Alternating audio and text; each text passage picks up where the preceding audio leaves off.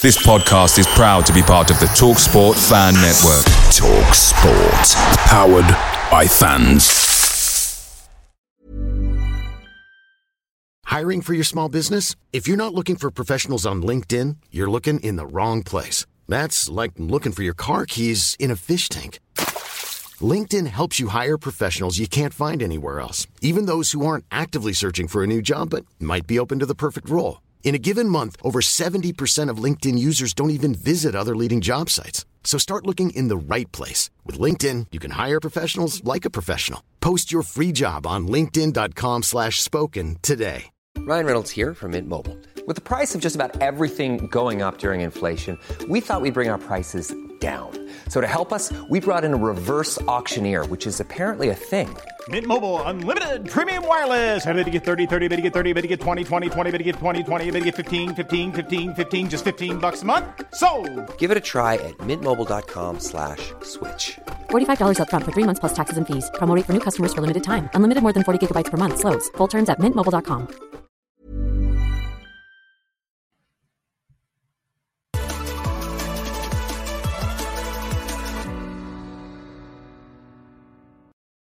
Hello and welcome to the Gooner Talk. Back again with you guys for another show, for another episode of our Raw Reaction series after Arsenal have beaten Southampton 3 0, courtesy of goals from Alexandre Lacazette. Uh, I was going to say Nicolas Pepe then for some reason, Gabriel Magalhaes, and of course, the one, the only, the man, the myth, the legend. Three goals in three, Martin Odegaard as well just great, really. Just smugness, just pure, unrivaled, comfortable smugness. Odegaard haters, mud in it. Just you love to see it. You just you just love to see it. You can't really get much better than that. Hello, everybody in the chat box. Hope you're doing well and I hope you're enjoying uh, the fallout of a win, which was nice to see. And we're going to go into all of that and more and get lots of your thoughts and feelings in the chat box. As always, it's going to be a very chat heavy show, getting lots of your feelings in the chat box.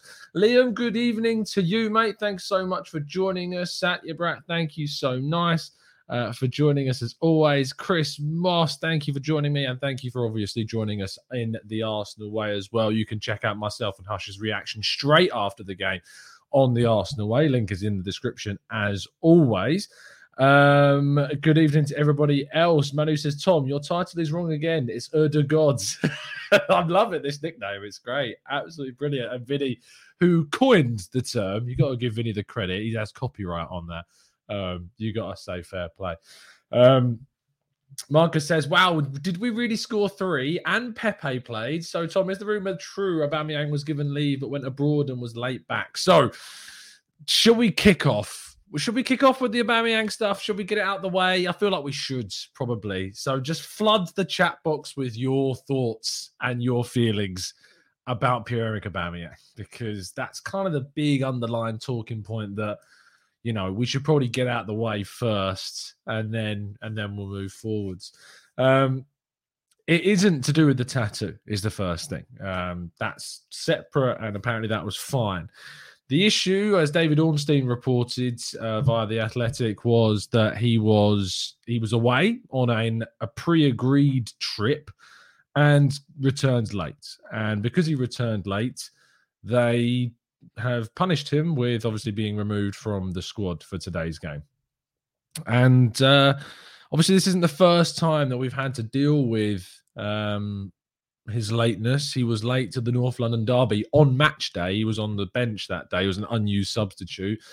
Um, and it's just, it's it's obviously frustrating. It's it's not surprising. Like I wasn't surprised. I was like, I read the report and I was, yeah, yeah, I've just kind of come to expect this now um, from Aubameyang, and uh, I wasn't. I was hoping he wasn't going to start the game anyway because he's been in dire form. But there is a side to it where I'm actually a little bit sad. It is a bit sad because you you see the video of when he signed that new contract, saying that he wants to become a legend, doing that video of Ian Wright, of course, as we all remember. And it's just it's just not worked out, has it? And I really, you know, I really am disappointed and a bit sad about how things are going for Aubameyang. But that contract again, like if, if ever we needed a lesson as a club, not to hand out three hundred thousand pound per week contracts to players, you don't need any more. There is no need to be reminded of this. There's no need to be told again. Don't give three unless your name is Erling Haaland don't give three hundred thousand pound per week contracts to players. Just don't do it. Just don't do it. Let's see what you guys are saying then in the chat box uh, about Aubameyang. Matt G says Aubameyang should be stripped of the captaincy. However, a part of me feels sorry for him. Yes, he, on the similar lines as me, Matt. When he signed his contract, he was given assurance of the plan for the club. I doubt it was a youth project. I, well, I kind of agree with you. What I would say is that he was probably given assurances that they would invest, and they have. They have invested. I mean, since he signed that contract, including the summer that he signed it, Arsenal have spent on their way to 300 million pounds in the transfer windows. So you can't say they've not spent money since he signed since the summer that he signed that contract.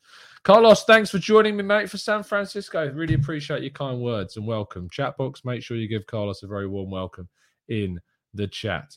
Um, the Captain Manic on Twitch. We do stream on Twitch if you want to join us over there and give us a follow. We're on our way, I think, to 50 followers. Yeah, 50 followers. Go give us a follow on Twitch. We're sending Aubameyang to signing Lacazette. Something that I'm writing about and have just written about and should be out for you guys tomorrow morning is on the contract kind of situation and whether or not we should move one way or the other on those two. So I'll I'll hold my tongue until tomorrow morning. Um, Manu says, let us not send him into the sun just yet. Inside joke based on this morning show. Zede says, after 15 mins, we finally woke up. Martinelli was brilliant today. No way Aubameyang should walk back in. Uh, Wesley says, I'm finding myself honestly not caring too much about Aubameyang. He wasn't doing much before this. This gives another striker a chance. How is this not a positive? I'm on that side of things, looking at it in the sense of it's given the opportunity to try something different where the striker position is usually always occupied by Aubameyang, and he's had struggles, and this is kind of forcing Arteta's hand. Vinny says, really disappointed in Aubameyang. He was brilliant for us for his first couple of seasons. He is struggling for form, and he should be doing everything to rectify that. He comes across as unprofessional, and that's the word that I have used a number of times today in, in writing, is that I find it unprofessional. He's the club captain at the end of the day. And he is meant to be the example. He is the one that's meant to be the role model. I also find it very, very odd that some people are taking exception with Arteta. And this is coming from someone that's been very critical of Arteta recently and is very much on the side of the line that would ear towards changing the, the coach at the present. And yet I find the criticism to point the finger at Arteta a bit strange um, suggestions that he shouldn't have publicly outed him again. Look, publicly outed. He tried so hard not to answer the questions in the press conference. If you haven't watched the press conference, you can go watch it on the Arsenal way as always. Um, but he tried to not give much away. He simply said he wasn't going to talk about it. He talked about the fact that it was a disciplinary breach, and that was what he said. He gave the reason for it. And people are saying that he should have lied, he shouldn't have outed him and stuff like this. I find that really strange. I find that really odd that we wouldn't that you wouldn't want to know, that you would not want to have some clarity on why, rather than there being continuous questions. And to be honest, when it's not the first time, and I know that he outed him the first time as well, but just in this case, it's not even the first time this this has happened. You've only got I feel for the coach in this sense. I really, really do. Uh, Paul says, when your highest paid player is the main goal scorer, hasn't scored in the league since October time, it's time to move him on and let players who deserve a chance have a game. I tend to agree. Aaron says, question, great to be back on winning ways. What is the best way to fit Martinelli, Smith Rowe, Odegaard, and Saka in the starting lineup? Should Martinelli start up front or should he be our first sub? Well, there is one other option, and that is to switch to a three, uh, a three, a four-three-three in which you play a single number six and you put Smith Rowe and Odegaard as the eights and you move Saka to the right, Martinelli to the left, and then you have a striker, be that Lacazette, Aubameyang, whoever. So you could do that. we have done it before. We haven't done it with Martinelli, to be fair, but we have tried it before with Pepe and Saka. It's not really worked. Maybe with Martinelli, it would be different, but that's certainly something that we could consider to get all of them in the team. But I kind of do like this situation. I like the players competing. You don't have to put all of the players in the team. Let them fight it out. Let them compete. Let them battle for each other's places. Rotate. We've got the festive period. We're going to need to rotate. Let's let's see how this moves. Timo Pest, Maddison is a poor man's Odegaard. Okay, let's. We've waited long enough. Let's let's shower our Norwegian legend. and by the way, for those that may be new to the channel, yes, I am being exaggerative. I am being hyperbolic. But give me your thoughts about Odegaard because another really strong performance. He didn't start the game particularly great. And, and to be honest, neither did the entire side. To be honest, no one really started the game that well. But when he scored, that moment of point when he scored three and three, again, by the way, um, he could have had two more assists. His passing was good. He was direct. He was inventive. And there was players making runs for him. This is what we've said time after time is that Odegaard needs the players to make runs. He's not the, he's not a number 10 that's going to be proactive in the sense he's going to be individualistic. He's not a Bruno Fernandes. If you want a Bruno Fernandes, we're going to have to go and spend a hell of a lot of money on someone similar. But for right now, Odegaard is a creator. He's an enabler. He's an emphasizer, is what he is. And he needs the players around him to make the runs, and they've just not been making them.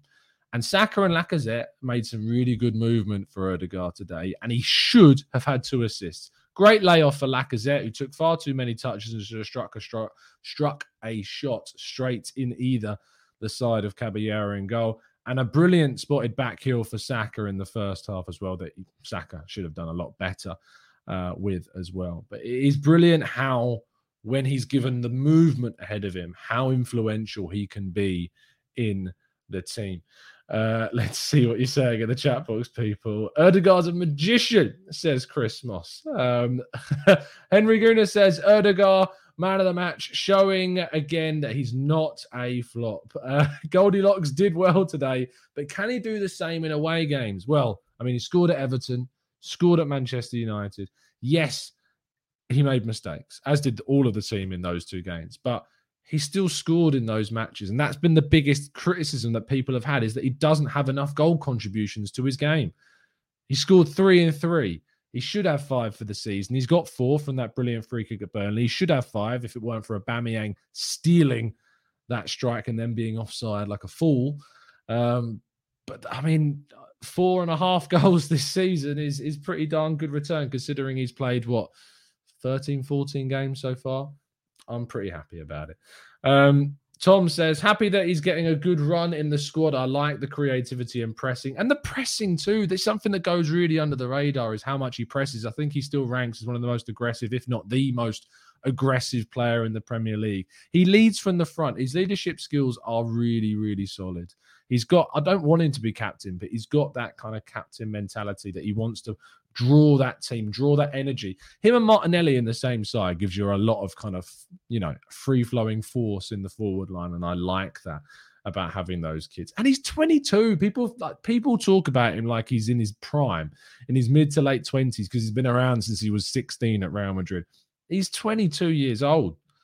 We need to start talking about him like he's 22 years old and appreciate that he's scoring at a level and he's playing at a level right now, which is, you know, it's very good for a 22 year old at this level. He's one year older than Smith Rowe. it still absolutely shocks me. Um, Steph, Tom Odegaard is better than Maddison at 22, so he'll be even better than him when he's 24 and 25. He is more creative than Maddison, and Maddison is so inconsistent. I'm happy with Martin. Hovik said Odegaard's pressing in the 80th minute, though. I mean, just just just non-stop that. I mean, I love the way in which we really had fun. Like you could tell that we had fun. Let's let's you know, and I appreciate all the really nice comments that you're saying uh, about. I mean, I nearly put him in this week, and I'm gutted that I didn't, Jason. I nearly put him in the fantasy team, but I didn't. I'm having an absolute mare fantasy wise. Um, it is what it is. I'm having a bad year. really bad. It's really annoying because of my my group chat with my lads back home. The constant line of look, you work in football and you're sitting at the back of our fantasy league. Yes, it's embarrassing. It's horrible. It's just part and parcel of fantasy. There's no guarantees. No matter if, if you've got the time to put all the research in, then great. But otherwise, I just go with passion in that game. Let's talk about the actual game. Let's talk about the fact that we need to have this discussion about were we good because Southampton were bad, or were we good because we were good? Because I know that that's been a you know a big part of the discussion around this game is how good were Southampton, how good were we? And I think if you look at some of the games that we've played this season against Norwich, Burnley, Watford, Newcastle, trying to think of any more. Um, I thought, yeah, not Norwich, Watford, Burnley, and Newcastle in particular. Games and Aston Villa, I suppose. Games that we've won at home, Burnley away, against these sides that you expect us to beat. In those teams, we weren't convincing. In those games, sorry, we weren't convincing. We struggled. We allowed them to have a fair few chances. And, you know, it could have easily been a different result. And it hasn't given me much confidence during that 10 game unbeaten run. Besides the first 20 minutes of the game today, in which it really did feel like a bit of a hangover from the Everton game, there was a difference for me. There was a difference for me in how we played today for the last 70 minutes of the match, in, con- in contrast to those games against Norwich and Newcastle and Watford and Burnley. The difference was is one when we scored, we didn't let up. And that's been one of the biggest criticisms of this team. As we know, I don't need to teach you to suck eggs. We all know that when Arsenal have scored, we've sat back. We have just sat back and allowed oppositions to try and get the equaliser. That didn't happen today. That did not occur. Arsenal got the goal and they pushed. And that is a positive sign. And that's what we wanted. We knew that this game wasn't going to turn heads. This game isn't going to turn someone who's Arteta out into Arteta in. It was never going to have that kind of effect. And so the maximum that this game could achieve is just offer something offer something to kind of grab onto. And that for me was the fact that there was a change in the mentality of when we scored. There was no doubt in my mind that we would score in this game. And I predicted 1 0 because I was expecting us to score and then it'd be a bit bitty until the end and for us to kind of hold on and them to have a fair few chances, us to have a few chances and miss them. But it wasn't like that. And it was different today. And that I think is something positive to look at. So before you go into, you know, and you start hearing people go, Southampton were dreadful, you know, park that for a second because yes, there's merit in their argument. Southampton were bad because they were, but Norwich were bad, Watford were bad, Newcastle were bad. But we didn't look good in those games. We looked bad in those games and we didn't capitalize on our goals. In this game, we did and we pushed. And I think that's something to be positive about. So, that's definitely, yeah. Vinny, that was the key, Tom. We went for the throat rather than easing up. And at the end of the game, they were having fun. They were really having fun. They were nicking the ball high up the pitch. They were turning over possession in the opposition's half. And when you've got a crucial game against West Ham in midweek, which is a huge, huge game off the back of them having a, an awful trip to Burnley tomorrow, um, it's going to be crucial that we play in a very similar intensity. If we play the same exact team again, I'll be surprised because we're playing so many games close to each other, but you never know with this manager. Um, but it's a big, big game. You win that game. If they drop points against Burnley, which, you know, can happen, I doubt it, but it can happen, then we've got a chance to go above them in midweek, and that would be huge. So, absolutely. Um, L says, This is where we are in our development. We can smash average teams when they aren't playing well, but good teams will beat us when they play at their average level. And it's something that we need to change Ed. It really is. It's something that hopefully we will change when we play West Ham. And that's a big, big test again.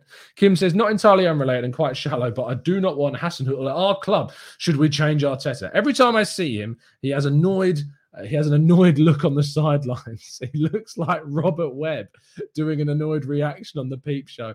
What a comparison! I'm sure Robert Webb would be thrilled with that, and maybe our overseas listeners is uh, haven't got a clue who Robert Webb is. Uh, Betafax says uh, mix of both. It was a good Premier League match, but we only excelled because of Southampton's inherent level. Um, awful level, really. Other teams might have capitalized on Partey and Xhaka's mishaps. Yes, something I've not actually talked about so far. Xhaka and Partey and Gabriel as well at the start of the game. Really poor playing out from the back really poor up until that goal. And even in the goal, we nearly messed up playing out from the back. We gave away possession so many times, so cheaply. Uh, and that is something that, you know, that's a concern when you're going up against a team as good as West Ham in midweek that we're going to give the ball away in really dangerous situations. I hope that we don't, obviously, I hope that we don't, but I hope that we're a little bit more, you know, careful. I want us to be progressive. I want us to be adventurous, but it needs to be, you know, more accurate. It needs to be more measured. And, and that's probably where we sit right now. Uh, Tom Sabol says uh, was everywhere and epitomised our efforts to put the boot down on the throats. The only thing easing up gets us is scored on. Absolutely. Uh, Kian says Ramsdale is the best keeper we have had in a very, very, very, very, very, very long time. Uh, it's probably fair to say. And I saw uh, Manu said, let's talk about the main man, Rambo. Look, Ramsdale's passing, he's shot stopping, his mentality. All of those are some things we've lacked in a goalkeeper. Leno is a decent keeper. It's not to to bash Leno. He's a he's a good keeper, good shot stopper, um, got decent reactions. But I'm sorry, he's nowhere near the. And to be honest, I'm surprised that no one's asking where he is because he wasn't on the bench again. I don't think. I don't know where Leno is. Someone needs to ask the question. someone needs to ask where Leno is because I have no idea where he is. Um, and the fact he's not popping up in those, uh, he's not been popping up as he in those injury updates from the uh, from the website. I'm just having a look because I didn't actually read this week. So let me just have a quick. Let's have a look at the where is it? Where is it? Where it? Team news. Martinelli. Oh, Leno. Here we go. Leno, right groin. Bernd Leno sustained a groin issue in training last week and is being assessed. Okay. I look like a mug. so he sustained an issue, but I'm sure nothing was said ahead of Man United. Um, he's being assessed. I mean, there's just there's something dodgy going on there. There's something, there's some, there's just something weird. You know, I just get that weird, strange feeling. There's something more to this than just that suggestion. How much would you take for Leno? Chat box, fill it up. How much are you accepting for Leno in the January window? For me, 18 million pounds. Kid football journalist, by the way. Yeah. Uh, how much are you taking for Leno in, in the chat box, people? Because I'm 18 mil, maybe is where I sit. 18 million is that too small of an amount? Uh, Omar, 25 million pounds. Uh, O'Malley, 15 to 20. Uh, Kian says 20. Angry Guna says 25. Uh, ML Reaction says 25. There's a lot, wow, there's a lot of different uh, kind of figures. 10 to 15. We've got some people going all the way up to 30. Some people saying about 10 to 15 million pounds. 16 to 20 is very precise. 12 million from Hilmy. I don't know how much he's actually worth. I mean, let's have a look at Transfermarkt, the bastion of truth in regards to market values. I'm only kidding, Manuel, I promise. Uh, 16.2 million is what transfer Transfermarkt rate Leno. I mean, he's a 29 year old goalkeeper reaching the, towards the end of his prime years as a, as a, as a shot stopper. You know, 15 million, is that enough? Is that a good enough sale price? Could you get in a replacement? I think you probably could. I tell you what, I don't want. I don't want Willie, Willie Caballero coming in. My goodness, what? A, or how bad must Southampton's third choice goalkeeper be if they have to get a forty-year-old Willie Caballero in? I mean, if that was us, if we had, if Ramsdale got injured, if Leno was injured like he is now, and Arsenal instead of promoting, say, a Karl Hein or a Okonkwo into the first team for some games, decided to go out and sign, I don't know, a random, let's say an Alex Runarsson style goalkeeper. oh dear. Um, how bad must the third choice be? It must be. That's such a strange one. Um, I, I, is it Harry Lewis? I think, and I think he's played for them. I think he's played against us actually in the FA Cup in 2017, if my memory serves me well. I think uh, we actually played against Harry Lewis when he was a lot younger. Surely surely it's worth giving him the opportunity. I mean, for a goalkeeper, especially when it's Willie Caballero at 40 years of age, are you really getting more out of him than you are giving time to a kid? in the Southampton team. I really find that really strange. Um, Kim says, I actually felt for him. He looks like some random boss man playing goal. Horrendous tries at punching or catching the ball are all of the set pieces. Yeah, unbelievable. Vinny says, crazy considering they are known for having such a great youth system. Yeah, really good, solid point. Uh, Steph says, Tom, to be honest, City and Chelsea also don't dominate the game through 90 minutes, so it will improve with time. I think it's part of football. Henry says, great man management today from Arteta, taking Gabby off, who was on a yellow. Yes, I mean, we do criticize Arteta's in game decisions, and you have to say that that was a good one, taking off Gabriel. Um, that was really interesting. What do we make of Nicolas Pepe being brought on as well uh, towards the end of the game? Not Eddie Nketiah. An interesting substitution. Uh, Pepe being given a few minutes on the pitch. Is that ahead of the festive period, making sure he's playing? Didn't see Tavares today. Tierney kept his place. I thought Tierney was excellent, by the way. I thought he was really, really good. I mean, you compare that performance to how he played uh, against Everton. I thought it was night and day. I thought his crosses were was superb. Obviously, got an assist as well. Thought he was really, really solid. Uh, Merry Christmas says uh, someone said today, Tom, what was Bologna's right back for us to steal Tom? Yeah, how who how bad must their right back be to allow us to take Tom? How good must they be rather to allow us to take um, Tomiyasu? Tommy Asu is a force of nature. That's what Tomiyasu is. He's a, he's the most consistent footballer I've ever seen. it's the most consistent right back I have ever known in an Arsenal shirt. I'm looking back, you know, your Lee Dixons of this world, your Bacary Sagnas. I'm thinking back to those days, uh, your Laurens. I tell you, Tomiyasu, give him a good run for their money. This this kid is something special. I love Tommy. I think he's brilliant. His mentality, he's just kind of like a never say die kind of defender. He just never gives up on a tackle. He loses the ball sometimes, very rarely, but he fights for it back. And the thing is, he actually gets it. It's not like when you see sometimes a striker, or if you watch me in six aside, if I lose the ball and I chase back, trying basically what I'm doing is I'm trying to look good. Like I've lost the ball, I better run back and make an effort. That's not Tomiyasu. Tommy Asu is I'm getting that ball and there's nothing you're gonna do to stop me. That's that's that's Tomiyasu. He's brilliant. Absolutely love him. And you got to give credit to Arteta and Edu for finding him. Like we all we sit there and praise the player, but the recruitment is great, and uh, that's improved. Again, we bring it full circle back to uh, back to, back to Ødegaard. Really good bit of business. I'm happy we got him. I don't think there was too many number tens out there that we were going to get for a similar price that have given us more than him. And I find it really strange that people still try to bash him. I had someone tweet me uh, let me give him credit. let me give the person credit who tweeted me. Um, Nick Causa at Nick Causa 92 on Twitter. I tweeted saying, "Where's my where? Where's my Ødegaard haters at?" It's all t- it's a fun and game. It's tongue in cheek. He says you can't possibly deny he's been crap since signing. I don't get this. Where are people getting this from? I really don't understand it. At least he started to affect games a bit more over the last three matches, but he's been nowhere near good enough overall. Lovers have been silent until now because they know he's been crap. I've been writing pieces about the guy for ages, uh, highlighting his positive points, highlighting his pressing statistics. That he's one of the most aggressive players in the Premier League. He leads by example. He doesn't stop talking. He doesn't stop leading that side. His passing is re- is honestly his passing is something to be marveled at if he has runners. As I said several times, he's not going to be your protagonistic um, Bruno Fernandes. He's not going to be a Bernardo Silvas. That's not his style. He's an enabler. He's a bit of a luxury player. He's, you know, he emphasizes how good the team is, but he needs other people to be doing their jobs to work. And yes, when we get, if we ever get this club back, to the position where it can be challenging for titles.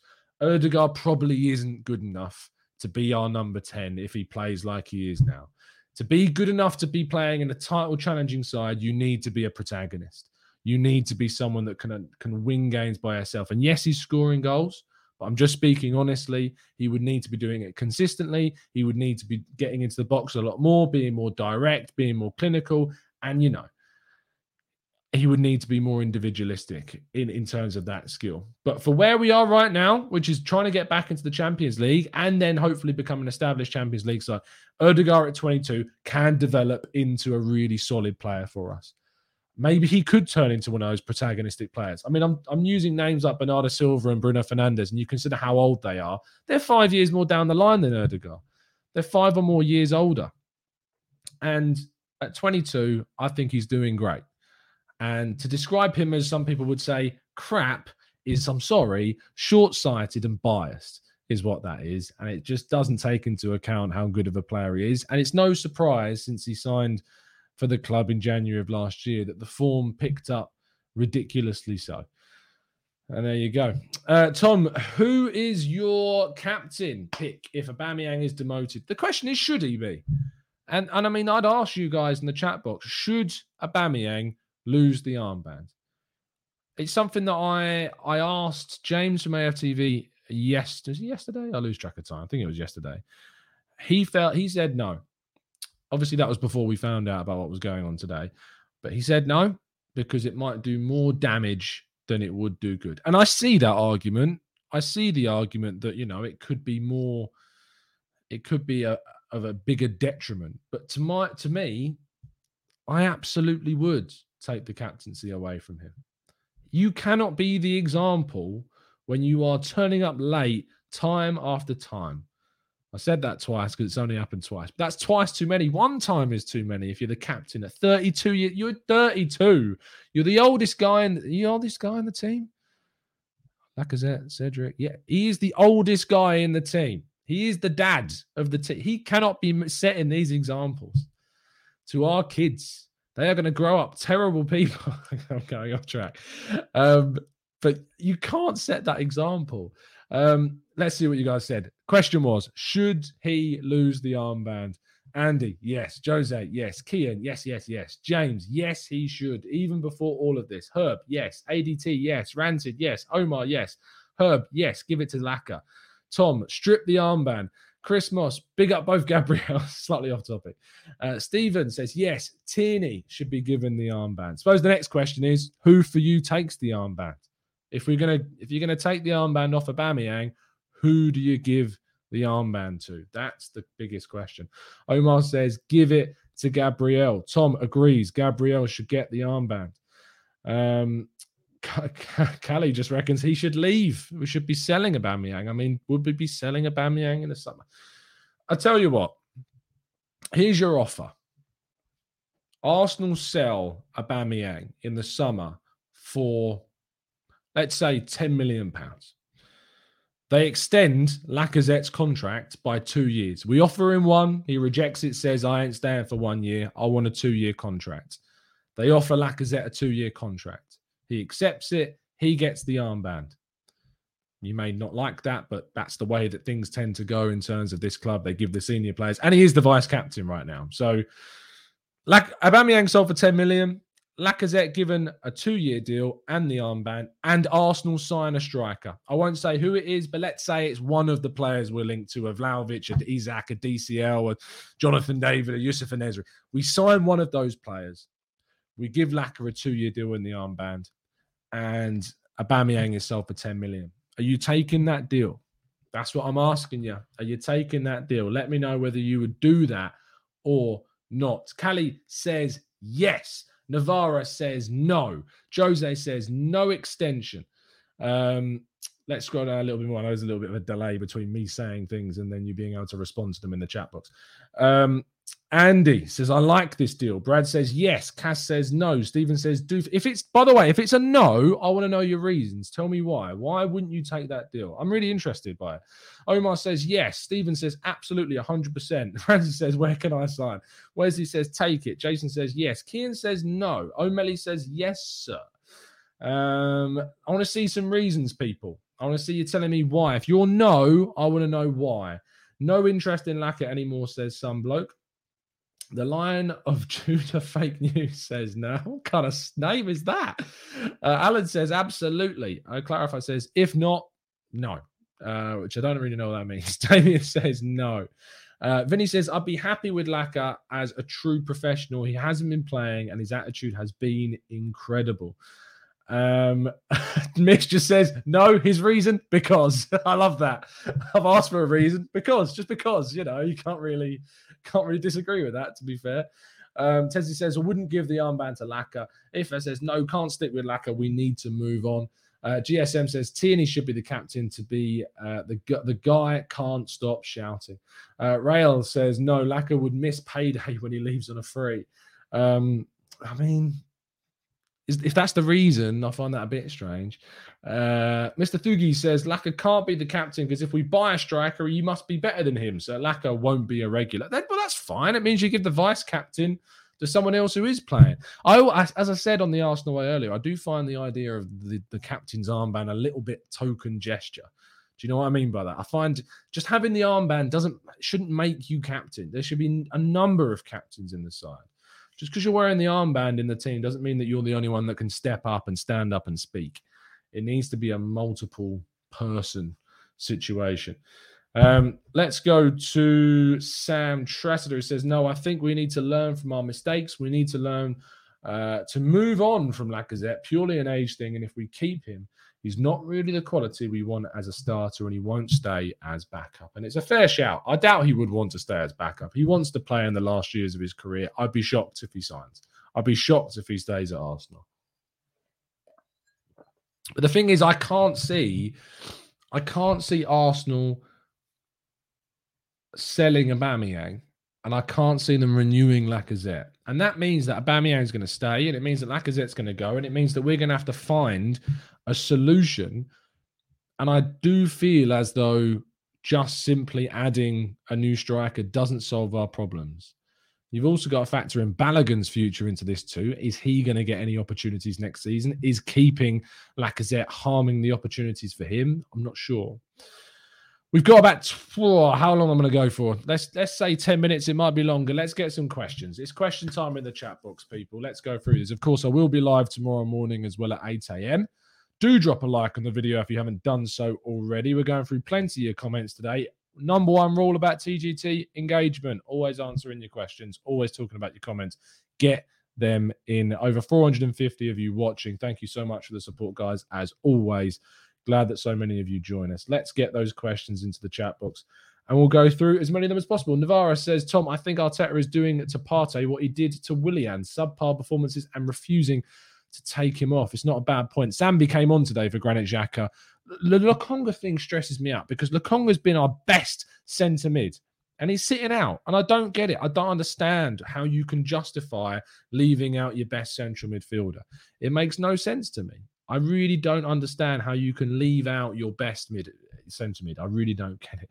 Wilson just simply says, "What on earth is going on with Aubameyang right now?" Scroll back about twenty minutes. We've, we've been talking about it for about that long. O'Malley says, "Do you drop Laka to keep Martinelli in the team when Emil Smith Rowe comes back?" No, I think that there is an opportunity for us to go to four three three.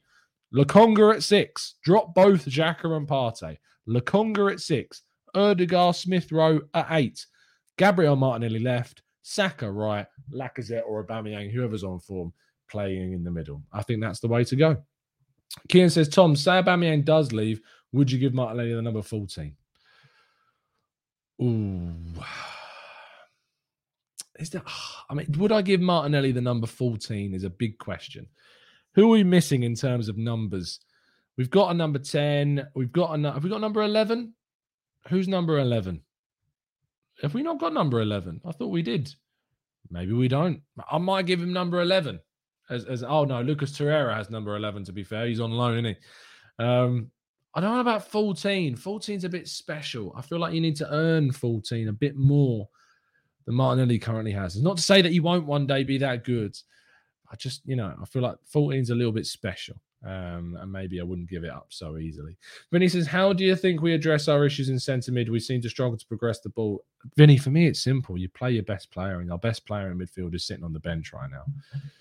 You address it also by coaching. You say be more progressive. And I just felt like, again, it was slow. It was a little bit passive in the middle today. And I just, I can't get on board with sticking by Partey and Xhaka at the moment. They, they haven't earned that place. Lokonga's earned it. Lokonga has earned his place in the team. Uh, Henry says, big shout to Rob Holding's hair. I hear he uses the same one as Dan Potts. You kidding, Daddy boy? Kelly says, same 11 against Arsenal, uh, against West Ham. Do you do you go with the same 11? consistency? No, I mean no. The answer, is no. I bring Lokonga back in. Lokonga comes back in for either one of Xhaka or Partey, which I don't really care. One of them, take him out, bring in Lokonga, and let him play. Jason says primary targets for the January window. Look, it's really hard, Jason, to come up with a specific name for you. I'm sorry. I think that the midfield loan option is probably going to be where we're at. We're going to lose Partey. We're going to lose El Elneny in midfield. I feel like a short term option, and then wait till the summer to go for that that big marquee player because I don't think the one that we want is going to be available in in January. So probably a loan. Marc Roca from Bayern Munich not a bad shout. Hector Herrera from Atleti. You've also got um, Geoffrey Kondogbia from Atleti could be available on a short term. Replaced Partey. Ironically, could replace Partey for us. Um, Aaron Ramsey, of course, at Juventus. There's suggestions, of course, that he may be off and away. Could we take him back on a six month loan? Maybe it's not such a bad idea, although he isn't really a deep midfielder. Um, but who says that we don't need to add something a little bit more expressive and attacking in midfield to cover in the positions? Yo says Sambi will be leaned on heavily in the coming weeks. I'm sure he will, especially when Partey and Elneny leave. ADT says if Leno leaves in January, would you sign another goalkeeper or promote a or Hein? I would need to speak to Kev a little bit more about how they're getting on in the youth team, see how they feel. But it may be a case of just bringing in someone on the cheap who's experienced, Alex McCarthy, Fraser Forster, Sam Johnston, someone like that. Uh, just bringing someone in to be a bit of a backup. Uh, Junko says, sad how we see Aubameyang and Laka as failed strikers, yet we luck, love creative, luck creative midfielders over two to three seasons. With two defensive midfielders, we don't create. Wish Aubameyang could join Barca. He would bang goals. Look, the honest answer is, and I support my good right hand man, Drew, who I'm looking forward to speak on. So I'm getting Drew. If you're watching, get your arse in gear and get on the channel because it's been too blooming long since you've been around, mate. I know you've been off gallivanting with the fiance, but you know, just uh, get yourself on the channel, fella, because I'm bored without you. I need you in my life again, Drew. Come on. I- will tell you what, people start tweeting Drew at LogikLehrer. If you want me to spell that for you, that's uh, L O G I K L E H R E R at Logic Lera. Everyone, go on your Twitter. He's going to hate me for this. Uh, go on to your Twitter at LogikLehrer. I'll just put it into the chat box. It's right there on, oh, that way. Tweet him at LogikLehrer. Get on TGT. We miss you. That's what you need to be tweeting. Get him on. Drew Thompson. We haven't seen him in long enough. Get him on the channel. That's what we need to be doing. Um, because he will tell you, and I side with him on this regarding Aubameyang, he got umpteen amounts of chances at Dortmund. He was getting chances thrown into him left and right, and he scored lots of goals because they created lots of chances. But he still missed loads. So just by putting a Aubameyang into say Barcelona, who by the way are not the bastion of creativity as they used to be, does not guarantee you that you know that he will be in the side. It doesn't guarantee you that, uh, and that's where we need to that's where we need to ultimately be is we need to be in a position where we're creating good chances for a striker who is more clinical than Aubameyang. Aubameyang isn't even our best finisher in the. I mean, arguably, Nicolas Pepe is our best finisher. Would I play him at striker? No. Again, I don't think he possesses the overall all-round game to play in the central striking role. I think he could work off of a striker, not in a ten role, but slightly skewed to the right in a kind of a right forward role. But he he plays so far out wide the right hand side, he never gets into the game enough. But we need a striker that is so far more clinical than what we currently have. That's where I was at. Have we all tweeted Drew yet? We better be tweeting him. I want. I don't want to see people backing out of this. I want to see you tweeting him. Tweet Drew. Get him in. I'm not saying right now. Uh, we don't have to get him in this show, but he needs to be on a podcast very soon. Sam Chester, Tom, looking over the past year, what do you see as your biggest achievement? Growing the channel or landing the dream job? Look, the channel is always uh, an absolute honor to run, and I never, ever, ever hide away from thanking Craig. Every time I talk about TGT, I talk about Craig. He's the one who started it, and without him, there's no this. And to be honest, without Craig, I probably wouldn't even have a job in the in the industry. So I'm very, very thankful to Craig for uh, everything that he did for me. And uh, I believe he started. I believe the same old Arsenal is is going back on again. Um, so if you were ever a, a watcher of that and you were missing same old Arsenal, it is coming back. Make sure you go and watch it. Craig will be there with all the usual gang. Um, but uh, I mean, obviously, getting a getting the dream job and w- writing about Arsenal every day as my job, it, it's yeah, it's absolutely it's a dream come true, and uh, and by all accounts, it's going very well. So uh, I'm very happy with what I'm doing, and I'm hoping it goes on into the future. Uh, is all I can say on that. So there you go. Thanks, mate. Uh, Sam, as always, big support of the channel, absolute legend. Uh, Omar says Ronaldo missed a sitter. Did he? I, I, haven't watched the Man United game. I was working till nine, so uh, I've not yet missed it. But annoyingly, they did get that penalty. Um, but I mean, that does. If anything, you should be encouraged by the fact that they struggled against Norwich. Hopefully, that means that all is still not well at Man United. Steph says, Tom, have you noticed Grealish and uh, Benjo? have done nothing. But if they played for Arsenal, people would be talking. But it helps that they are English, so nobody would talk about it. Do English players get an easier ride than than uh, than imports from abroad? Maybe, um, probably. Grealish is is not. I haven't seen the same Grealish that I saw at Man City. Uh, Sancho has got a fair amount of criticism, but I don't think I say fair in the sense of how much he's got. I think he's got a reasonable amount of criticism. I don't think it's reflective of how poor he's kind of been. But I mean, again, the man, the myth, the legend, Drew Thompson will tell you that he's being wasted and he's, he's not being used in the correct way. Um, so there you go. Uh, Marley, what do I ask him? Think of a question, Marley. Come on. Think of a question. Yes, Jashar, same old Arsenal. Pick it up. Um, Thanks, Vinny. Appreciate your support, mate, as always. Come on, guys. There's 450 of you in the chat.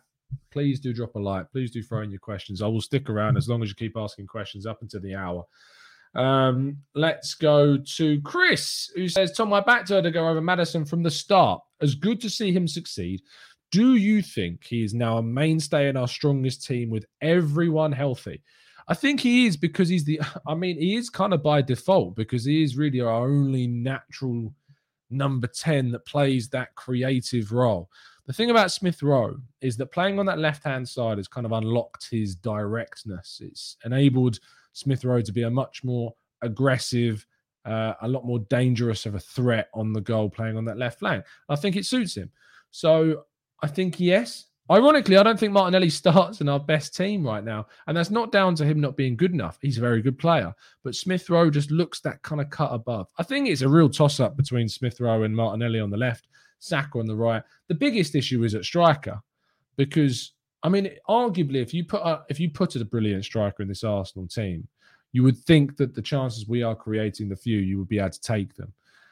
I previously thought that you could put, say, even Robert Lewandowski into this Arsenal team, and because of the lack of chance creation, you wouldn't necessarily see a massive difference in goal output. But I do think over time we've gradually seen that that isn't the case, and that whilst we've got one of the lowest um, chance creation statistics, we also have one of the lowest um, chance conversion ratings in the league. So if you fix if you fix the chance conversion of the few chances you are creating, you are going to score more goals. So a striker is still probably the from your question, which I know, Chris, I've gone on a huge tangent, but uh, it probably does highlight the need for a striker that much more. Rich says, I'd still take Greenwood from Man United if we can get him. He's got I, Greenwood's going to be a brilliant striker. I have no doubt about that. Uh, Max Aarons, we were all foaming at the mouth about in the summer, but he has struggled this year. Nobody was even mentioning Tomiyasu. It shows our scouts are working their magic. Hey, I like the idea of Max Aarons. Uh, and I think that he's he's still a very decent player. And I think he, if Norwich go down, he'll probably be poached, and he could succeed in a better team that plays. You know, if you think about it, he's a, he's an attacking right back playing in a side in the Premier League that are always on the back foot. Is he really going to be able to express himself like he's capable of? The answer is probably not. You're probably not going to see the best from him. I mean, if you think back, how much do we think that Marcos Alonso struggled for Bolton he goes and plays for Fiorentina and then Chelsea, and you see how he unlocks in a better side. Sometimes when players move from, uh, we think about Gini Wijnaldum. I know he was decent at Newcastle, but he moves to Liverpool and he's unlocked just as this brilliant player. And I do feel like sometimes when these guys are playing in these lower lower division, lower down the league sides that are constantly under pressure, especially defenders and, and in fullbacks in particular, you're never going to see the best from those players. But you know, it's a good, it's still a solid point that Tomiyasu is is again been absolutely brilliant for us. Uh, Raul says, "Are there any cheaper striker options in South America that Edu could source just as he got Martinelli?" Well, we are linked to a uh, a guy called Yuri Alberto, plays for Internacional. Uh, he's you know he's rated fairly highly, and he's certainly someone that the club seem to be interested in because these links have persisted for around a year. So you would think, wouldn't you, that he he indicates that we are looking at, at someone like that. Whether or not we end up going for him is is another thing. Uh, Jonathan says, Tom, if there was a case that Saliba was called back in January, do you think? Well, first of all, Jonathan, he can't be. I'm sorry, there is no recall clause as far as I'm aware in his contract. Let's though, for the sake of hypotheticals, if he was to come back, would he displace Gabriel or White? Look, it would be White of the two. Gabriel has been very good. I think it's pretty close. I think they've been very good this season. The difference is that Saliba's been playing against opposition in Liga, whereas Ben White's been playing against opposition in the Premier League, and it's a different level. Liga is still a very good level, and he's definitely developing. But the Premier League is a different and and what you would argue to be a higher level. So it's you know it's touch and go. But what I think is it's good that we've got this competition. I also think that just because we've spent 50 million pounds on White doesn't mean we have to guarantee him a place in the team next season if Saliba comes back. Let him fight it out. Let him duke it out for the position. And if not, I mean, there is the hope that we could even go to a back three, which has proven successful for many teams in the Premier League.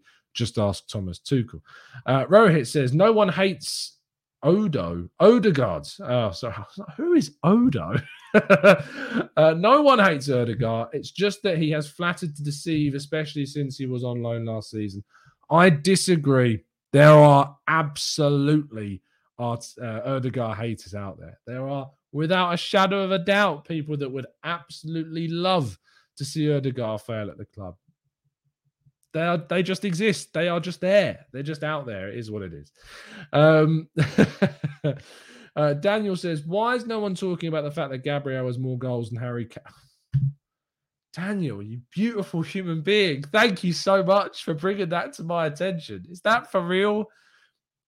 No, no, surely not. Gabriel Magalhaes. Assuming this is Premier League statistics. Gabriel has how many goals this season? He has two goals this season in the Premier League in 13 games. Searching up for Mr. Harry Kane. How many goals does Harry Kane have in the? oh my! He's really scored one goal. wow, Daniel, that is my comment of the evening. Thank you so much for bringing that happiness and joy into my life this evening. That's brilliant. That's unbelievable. How brilliant is that? How brilliant is that? Marcus, so with Aubameyang's future in doubt, as are all of our forwards now, is our priority in January a striker or still a centre midfielder? I still think it's centre midfield because of the um, African Cup of Nations. But I would be less surprised than I was, say, a week or so ago if Arsenal did move for a centre midfielder, because I think that the form, the, the situation with the Aubameyang, Lacazette's uncertain future, and Nketiah's reluctance to sign a new deal, Balogun likely going on loan, and Aubameyang going to the African Cup of Nations. I'd be less surprised than I was, say, a week ago. I'd still be surprised if we signed a striker in January, but I would be less surprised than I was say a week ago. Sam Trester says, Do you see any avenue for bringing Mavropanos back from loan? Uh, as far as I'm aware, uh, Sam, the clauses attached to his deal, uh, pretty much it's uh, unless Stuttgart get relegated, he's going to be a he'll be a Stuttgart player next season. Uh, if they do get relegated, they still have an option, and it's only around three million quid. It's not exactly expensive. So Mavropanos will go, which is a shame because I think we probably, I think we probably cut ties with Mavropanos a little bit too soon. I mean, especially for that amount of money, three million quid for a player of as how good he has been. I mean, he's been. I think he got in the Bundesliga Player of the Month. Uh, he was in the Team of the Month for the Bundesliga at one point.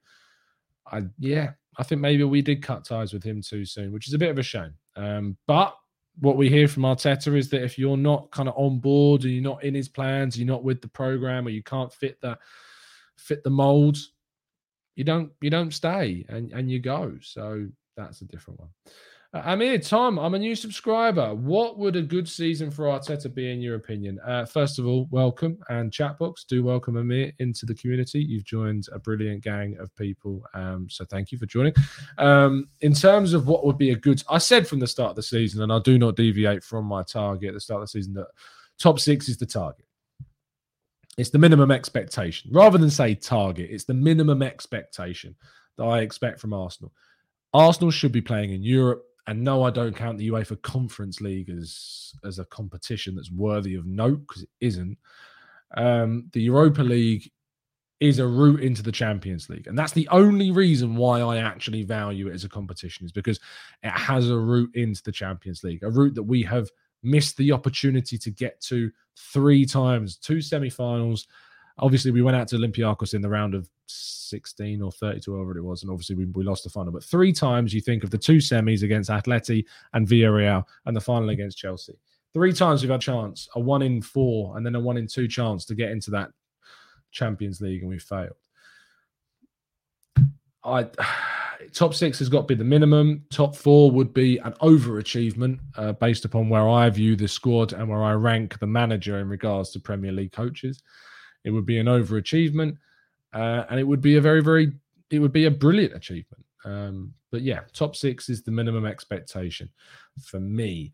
Um, Omar, shut up, mate. You're not a new subscriber. You've been around for years. I think Omar was in the chat box before I even before I even took over from Craig. So uh, ridiculous. Merry Christmas says, uh, I still think you're right. Maybe Tom play Balogun here up front to start uh, a new reward here soon. Like, I, I genuinely would start him in the next game. I'd, I'd maintain this. I'd start him in the next game. Absolutely. I'm, going to time you out in a second. Um, thank you. thank you, guys. Nice to be here, says Amir. Welcome, mate.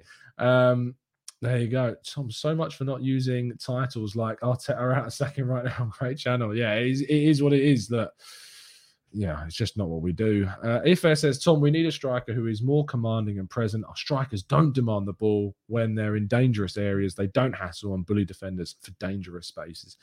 Uh, it's a good point. We need we need strikers that are more. What's the word I'm looking for? Tenacious. You know, a bit more territorial with their spaces. Maybe. I think that's probably where we're at. I've just checked the time and it's gone past 10. I only meant to come on for half an hour. I've been sitting here for 55 minutes. You've been very lucky, or maybe. Drop a like on the video, guys, if you've enjoyed yourself, even if you haven't. If you're watching on catch up, do leave a comment in response to any of the topics that we've covered today. I'll be back with you guys tomorrow morning at 8 a.m. UK time, as we are every single day. I'll be looking to do a podcast for you at some point as well, uh, hopefully with Drew. But please, again, I'll maintain this. Go onto Twitter and tweet at LogikLehrer, get on TGT because he's skiving it's not good enough. It's being lazy. And we need Drew back on the show very soon. So tweet him, bully him, get him on, do what you need to do. We'll get him on. Have a good evening, people. Enjoy the rest of your day and uh, enjoy your weekend knowing that Arsenal have won a game. And I'll see you tomorrow morning at 8 a.m. Always a pleasure. Absolute love all round. And as always, up the Arsenal.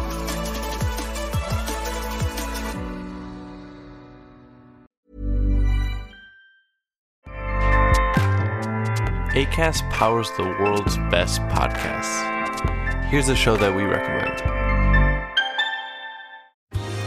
Are you a reality TV junkie? Do you ever think, dang, I wish I had someone to talk to about all the trash TV that I watch? Well, look no further, garbage lover, because Reality Gaze is a podcast for you. Hello, I'm Maddie. And I'm Poodle, and we're the Reality Gaze. We talk about all your favorite unscripted shows like The Golden Bachelor, Love is Blind, and TLC's big, messy behemoth, 90 Day Fiancé. And if you're driving to work, folding laundry, or just pretending to listen to your husband talk about sports, just put on the pod, and you've instantly got two gay besties spilling all the tea and reading these people for filth. So come at us, y'all. Find Reality Gaze wherever you listen to podcasts.